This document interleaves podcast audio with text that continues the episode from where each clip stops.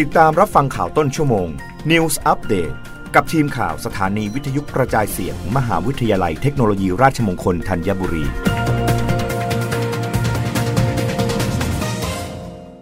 รับฟังข่าวต้นชั่วโมง โดยทีมข่าววิทยุราชมงคลธัญบุรีค่ะ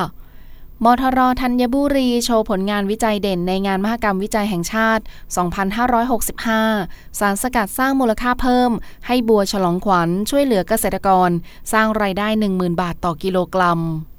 สำนักงานการวิจัยแห่งชาติหรือวช จัดงานมหกรรมวิจัยแห่งชาติ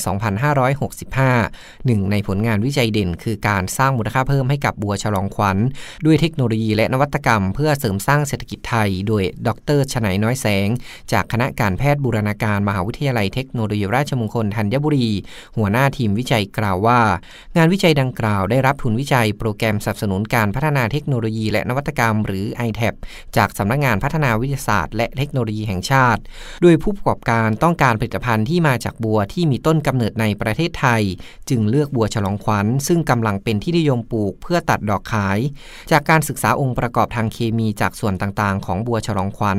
พบว่าองค์ประกอบที่สำคัญคือฟาโวนอยด์coumarin saponin tannin terpenoid cardiac glycoside และพบว่าบัวฉลองขวัญมีปริมาณ phenolic รวมค่อนข้างสูง ซึ่งมีรายงานว่าเป็นสารต้านอนุมูลอิสระชนิดหนึ่ง ด้วยงานวิจัยนี้ได้ช่วยเหลือเกษตรกรที่มีการปลูกนาบัวอยู่แล้ว ให้ปลูกบัวฉลองขวัญ ชุมชนตำบลคลองนพรัตน์อำเภอหนองเสือจังหวัดปทุมธานี สามารถสร้างรายได้จากผลิตภัณฑ์ต้นบัวฉลองขวัญประมาณ 200 บาทต่อ 1 ต้น ขณะที่ทางมหาวิทยาลัยเทคโนโลยีราชมงคลธัญบุรีร่วมกับวิสาหกิจพัฒนาผลิตภัณฑ์จากทรัพยากรชีวภาพเพื่อเศรษฐกิจชุมชนตำบลท่าโพ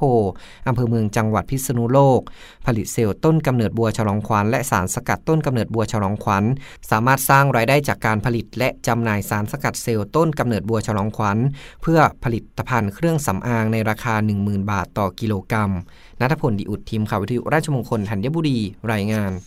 รัฐมนตรีว่าการกระทรวงการคลังยืนยันรัฐบาลเน้นทำนโยบายงบ ลดการขาดดุล ชี้ EEC ช่วยหนุนเศรษฐกิจใน 4 ปีข้างหน้า นายอาคมเติมพิทยาภัยศิษย์รัฐมนตรีว่าการกระทรวงการคลัง กล่าวในงานสัมมนา EEC New Chapter New Economy ว่า ขณะนี้รัฐบาลอยู่ระหว่างการจัดทำงบประมาณรายจ่าย ปี 2566 ซึ่งเป็นงบประมาณขาดดุล 6.95 แสนล้านบาท ลดลงจากปีงบประมาณ 2565 ที่ขาดดุล7แสนล้านบาท ภายใต้ประมาณการว่าเศรษฐกิจไทยในปี 2566 จะขยายตัวได้ร้อยละ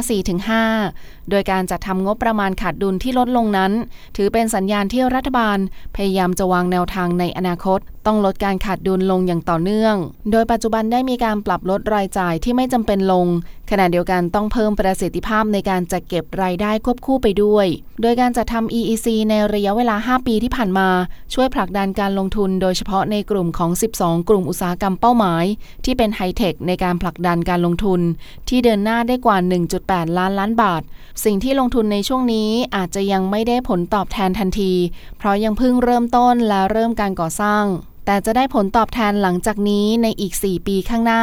ที่จะเป็นเครื่องยนต์ตัวใหม่ในการขับเคลื่อนเศรษฐกิจไทย ในระยะข้างหน้าด้วย รับฟังข่าวครั้งต่อไปได้ในต้นชั่วโมงหน้า กับทีมข่าววิทยุราชมงคลธัญบุรีค่ะ รับฟังข่าวต้นชั่วโมง News อัปเดตครั้งต่อไป กับทีมข่าวสถานีวิทยุกระจายเสียง มหาวิทยาลัยเทคโนโลยีราชมงคลธัญบุรี